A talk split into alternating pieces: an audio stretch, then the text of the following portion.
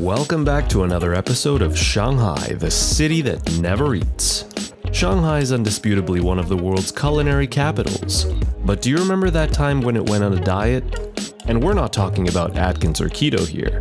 I'm your host, George, and in this limited podcast series, I'll be chatting with people who experienced house arrest during Shanghai's infamous lockdown and how they were getting, or more accurately, not getting food during that time. Think of this as creative protest, if you will. So take a seat, grab your favorite snacks, and listen to us hangrily complain while trying to survive a real life version of the Hunger Games. For some, the lockdown has been an existential crisis, while for others, it has become a moment of enlightened self discovery.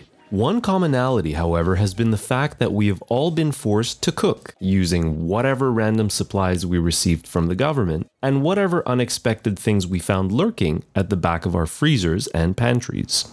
For anyone who regularly cooks, failure in the kitchen is a frustrating but fairly common occurrence, annoying at the best of times.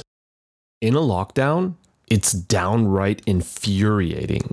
Of course, failing is also harder when your ingredients are severely limited. On one particular day, I woke up inspired and decided that I would make some shrimp dumplings. You know, the kind that you find at dim sum. I thought it would help boost our spirits. I miraculously had everything I needed on hand, which included obscure ingredients like wheat starch for the wrappers. Although I was hesitant to use up half of our frozen shrimp stock, I wasn't going to be stingy and they came together perfectly. I even sent pictures to my friends saying, Oh my god, look, I mastered the dim sum craft on the first try. Of course, when they came out of the steamer, they looked like something that was pulled off a battlefield, with the dumpling skin tearing apart and the shrimp filling being unpleasantly solid. It was bad enough that we already had to cut out lunch to ration our supplies, instead, eating only breakfast and dinner. But now, we had to content with a crappy dinner? How could things get any worse? Oh, but they can. Hello, this is lockdown. This is the city that never eats. So it was with great excitement when one of our roommates shared news that their company had sent us a care package that included pork loin and a whole chicken. A whole chicken, imagine. The four of us crowded at the front door when the management team dropped off the styrofoam box. I'd already thought of safe recipes to make, the failed dim sum still fresh in my mind. When I tore open the package, I noticed a slight green tinge on the chicken and felt like something was off. In case that wasn't enough, I was given additional confirmation when I opened the vacuum sealed bag and was greeted with an overpowering stench of death and decay. Even our two hungry cats who had come to the kitchen to inspect the packages took off running after one whiff of the rotting meat. We were devastated, but I refused to take no for an answer. Despite how nauseous I felt, desperate times called for desperate measures.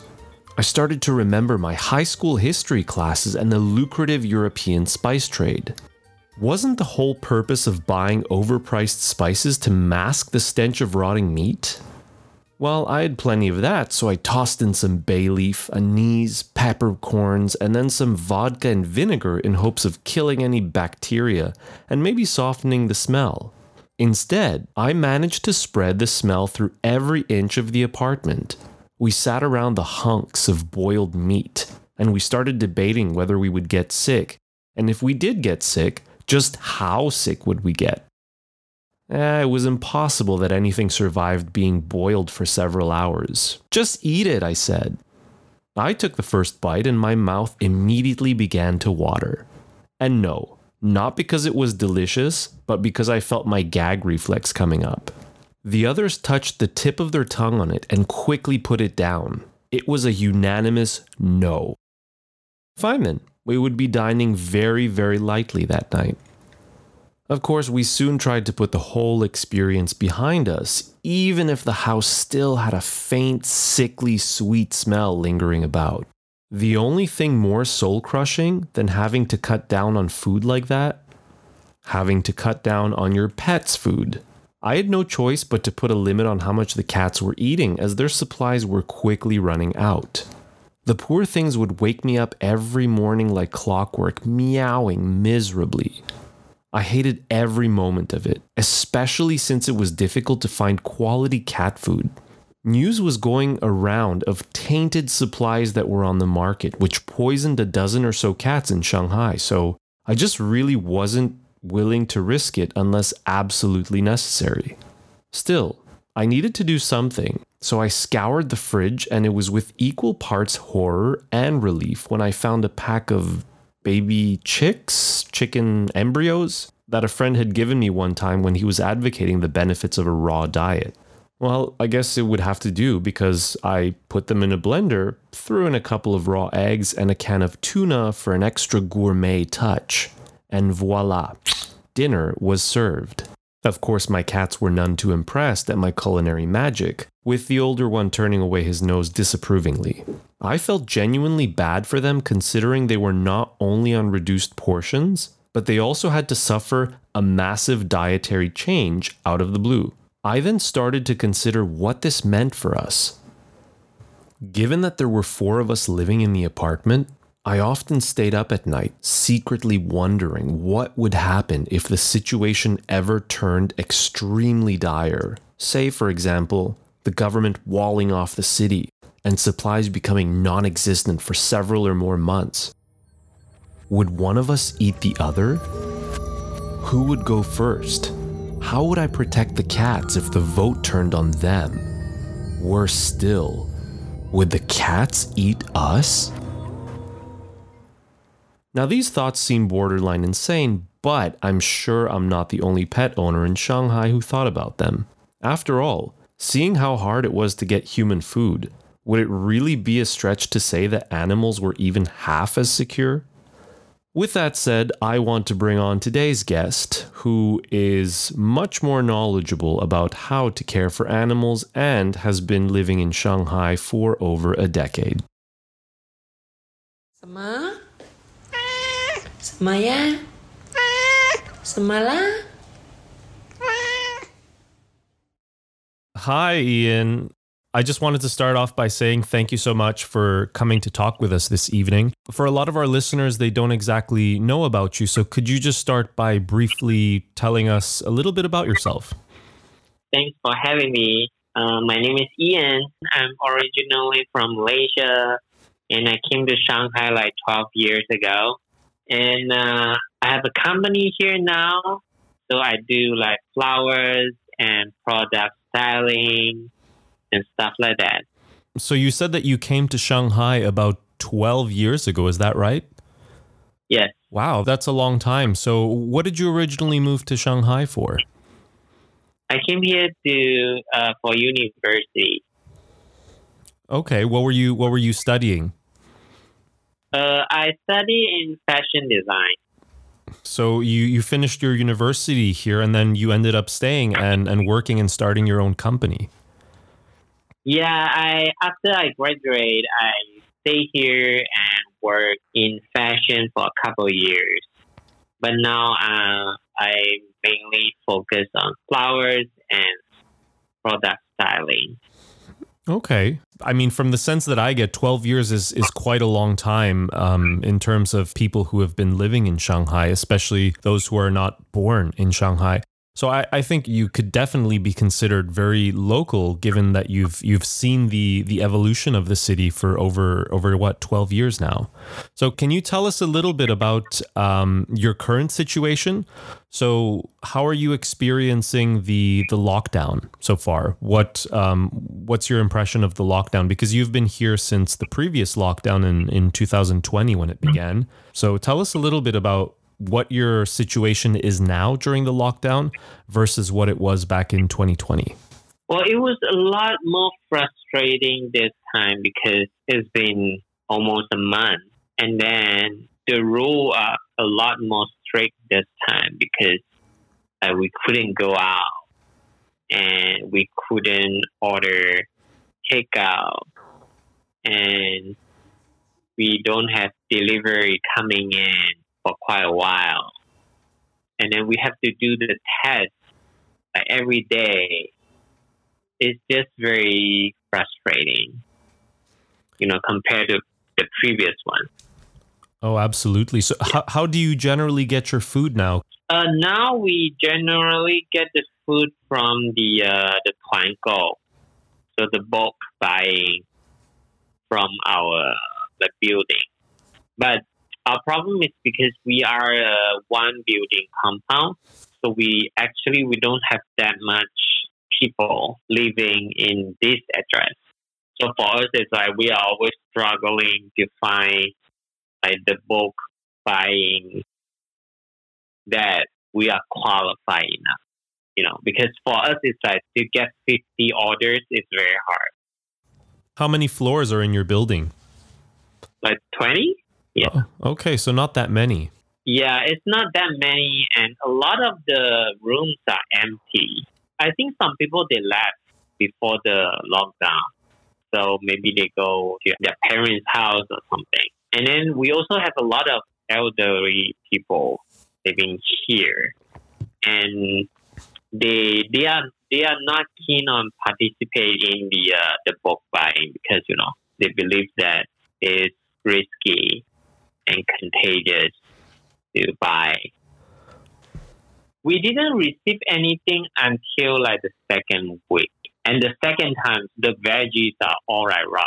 I have to throw away like most of them because they are all like very bad, in very bad shape. What is the nastiest thing that you've eaten so far? Is there anything that you think you would never do in normal times that you've done now during this lockdown? Like food wise, no. If I don't eat it, I don't eat it. Some people have been eating anything. For example, for us, we received some rotten meats and we did end up debating for like the whole day whether we should eat them or not. And we actually cooked them. We boiled them to try to get rid of the smell, but nobody dared eat them. And so we ended up uh, throwing most of them out. Why is it rotten? Oh, it was just delivered too late. The the ice packs had, Ah. had melted and the, the chicken and the pork had gone off.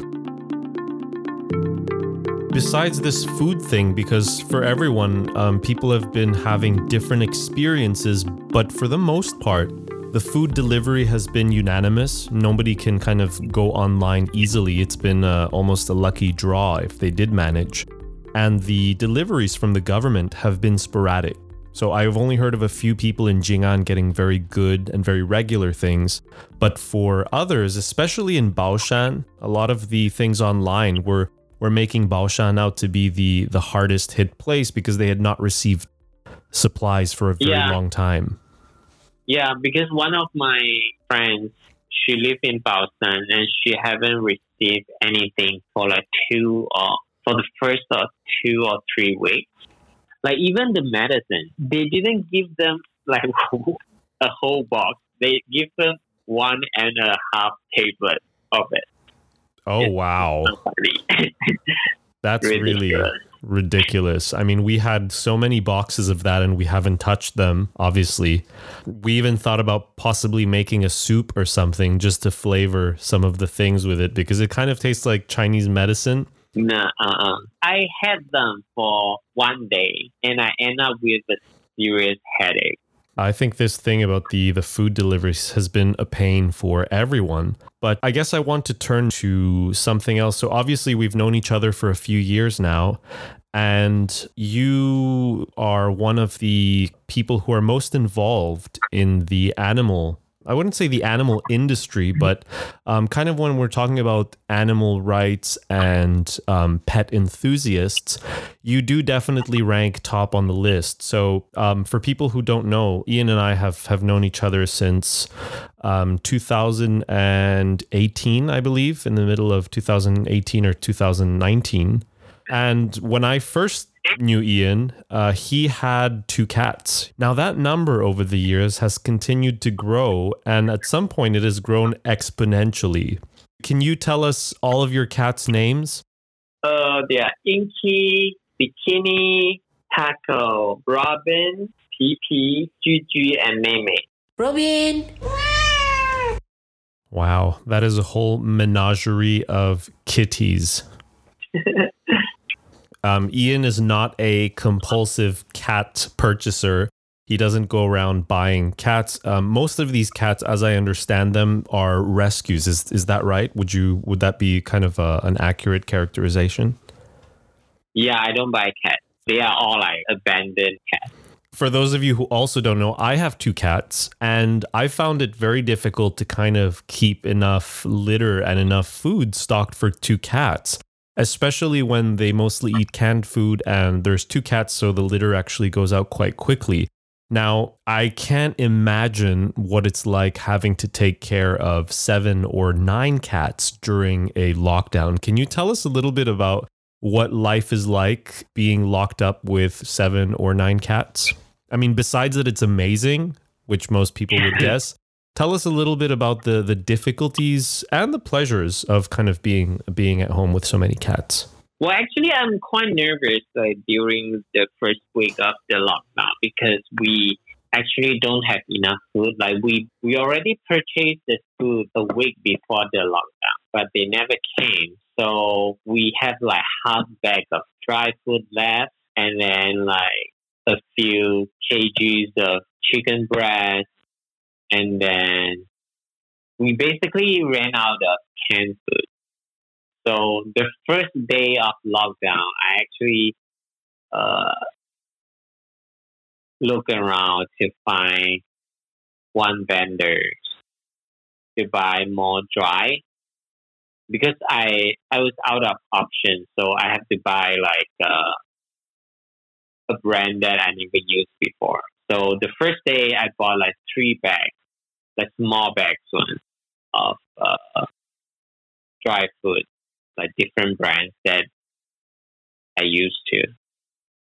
So, and then I have to pay like 200 kuai for delivery, even though the, the, you know, the, the shop was like three kilometers away. And then, but then like a week later, or not a week later, but a couple days later, the, the, the shop has the brand I used to feed my cat and in dry and wet, like dry and cat uh, can. So I ordered more, but the price was also very high. Like it was at least two to three hundred higher a bag compared to the normal price. Well, has the pandemic, has this lockdown actually affected your your work or your income in any sense? Because all of this does sound very, very expensive, especially when you have so many cats that are dependent on you. So has it had a really big impact on you in that way? Well, yeah, because I'm a florist, so basically most of my income are cut down. So we don't have any I, I don't have any income from my flower business. And but luckily I have another uh, job like doing some online stuff for my like fashion related stuff for companies for other companies. So luckily I still get some income from there to, you know, pay rent and pay for the food for the cat. Yeah, it sounds like one of your cats is thanking you in the background. Yeah, he want to eat and he jumped over the fence and now he cannot come back. Which one is that? His name is uh, Robin. Well, obviously, this is something that is happening directly in your apartment. But I think it's also very representative of the overall situation in Shanghai because there are many stories emerging in the past few days of pets being abandoned or forcibly separated from their owners. So, I mean, you've been telling me a little bit about kind of some of the rescue groups that you're in. Can you tell us a little bit about the kind of cases that you've been seeing in terms of abandonment, for example? Uh, I don't think there, there are cases about cats or pets being abandoned that I'm aware of, but there are a lot of people who cannot stay with their pets and looking for help or their pets are being locked down at home and they are away and they cannot go home. Why is that? There are some people they are away from home before the lockdown. So after the lockdown happened, they just couldn't go home. So their pets are like away, alone at home. There are a lot of these kind of cases that it helps to get the pets out or to feed the pets. And then there are also people being dragged to the camp, you know, and are not allowed to take their pets with them. So they are desperately looking for help to take care, take over their pets and look after them. I mean, there are like some uh, pet hotels that are still operating, but I mean, it costs a lot as well. Oh, I can only imagine, especially in the current conditions, picking up the cat, getting it, getting supplies to kind of um, host all these these kitties or these yeah, it's animals. very difficult, especially at the beginning of the lockdown. If we're considering some of the other stories that have emerged that have been much more heart wrenching, especially the one that I think started most of this concern about animal welfare in Shanghai, where a dog, if I remember correctly, was killed, was beaten to death by one of the management teams. Is is that right? Yeah, the the corgi in uh, Pudong. The thing is, the the family tested positive, and they want to move the com- the, the families to the camp. But the thing is, they they don't have enough food to leave the dog at home. So they asked the na- the, the compound committee if they can find someone to help the dog, help take care of the dog. But the, the the neighborhood committee is like, no, you can't, and you cannot leave the dogs in the compound, and you cannot take the dogs with you. So, so they are out of options. So they they decided gonna leave the dog out on the street to give the dog a chance, even though it's impossible for that dog. The dog is like not even one year old. So they left the dog on the street, and then they they board the bus to go to the camp. And then as soon as they left, the neighborhood committee just killed the dog. They think animals are contagious and stuff like that. It's not the first case in this country. I guess for most people who are animal lovers, and China does have a very booming population of animal lovers, especially since it's one of the fastest growing industries um, within China. I guess most people thought that Shanghai was kind of the center where caring about animals is strongest within China. So nobody expected for any animals to be hurt during this process because most people just thought that, oh, animals will be protected here because so many people love them. Yeah, it never occurs to people before, like you know, the lockdown. But I mean, the there are a lot of things Shanghai pe- people who live in Shanghai never thought would happen before this lockdown, and they are all happening now. It is, it is, and that's the the sad truth for myself. The most terrifying thing about this lockdown was worrying about my two cats. I was terrified of catching COVID just because of the idea that I would be sent away somewhere for 14 or more days, because it's not a guarantee that you're released after 14 days. And my cats would just be in the apartment without food, without water after, I don't know, a week. So I had just kind of resigned myself to the idea that if anything happens and anyone tries to separate me from my cats, I will be arrested and I will either go to jail or I will try to force deportation with the cats. I will I will accept being deported as long as it's with the cats. I will not accept anything in between. I, I think I'd put this as a bottom line for myself. Yeah, same here. I'm not leaving them before I sure they are taken care of somewhere safe. But that's the thing. I think for a lot of people, this is just too frustrating, and it just shows how, like, and the situation is so uncertain and not safe here. There is no guarantee of safety. Oh, definitely not. One woman was looking for someone to help bring her two cats back to Montreal, which is my hometown. So she was willing to spend an enormous amount of money just to get these cats out of China as soon as possible. Yeah, it's just too scary. like, forget about animal rights. Like, even the human rights is very worrisome. Absolutely. Well, as I guess as a long-time um, resident, does this lockdown have any impact on what you consider your future to be here? Yeah, it definitely made me want to leave like more. Like if the situation doesn't change in the next couple months, then I. Well, I definitely have to start thinking about how to move my pets out of here because it takes a long time to prepare for everything. So I'm definitely gonna start preparing the all the paperwork and everything. And also, if the situation doesn't change in the next couple, like next few months, then I'm probably just gonna leave. When the lockdown is over, what's the first thing you want to eat? The first thing I'm getting is some fried food because I cannot fry things myself, and I used to eat like fried food like at least once every couple of days.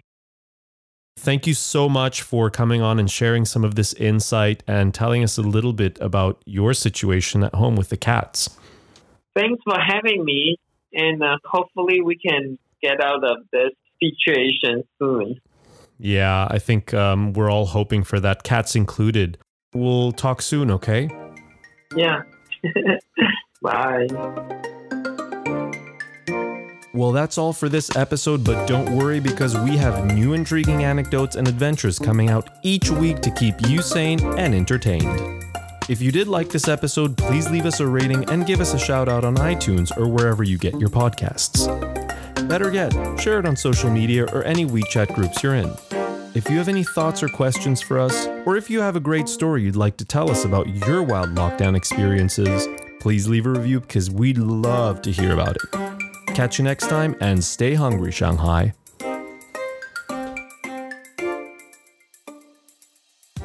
a Talkomatic Media production.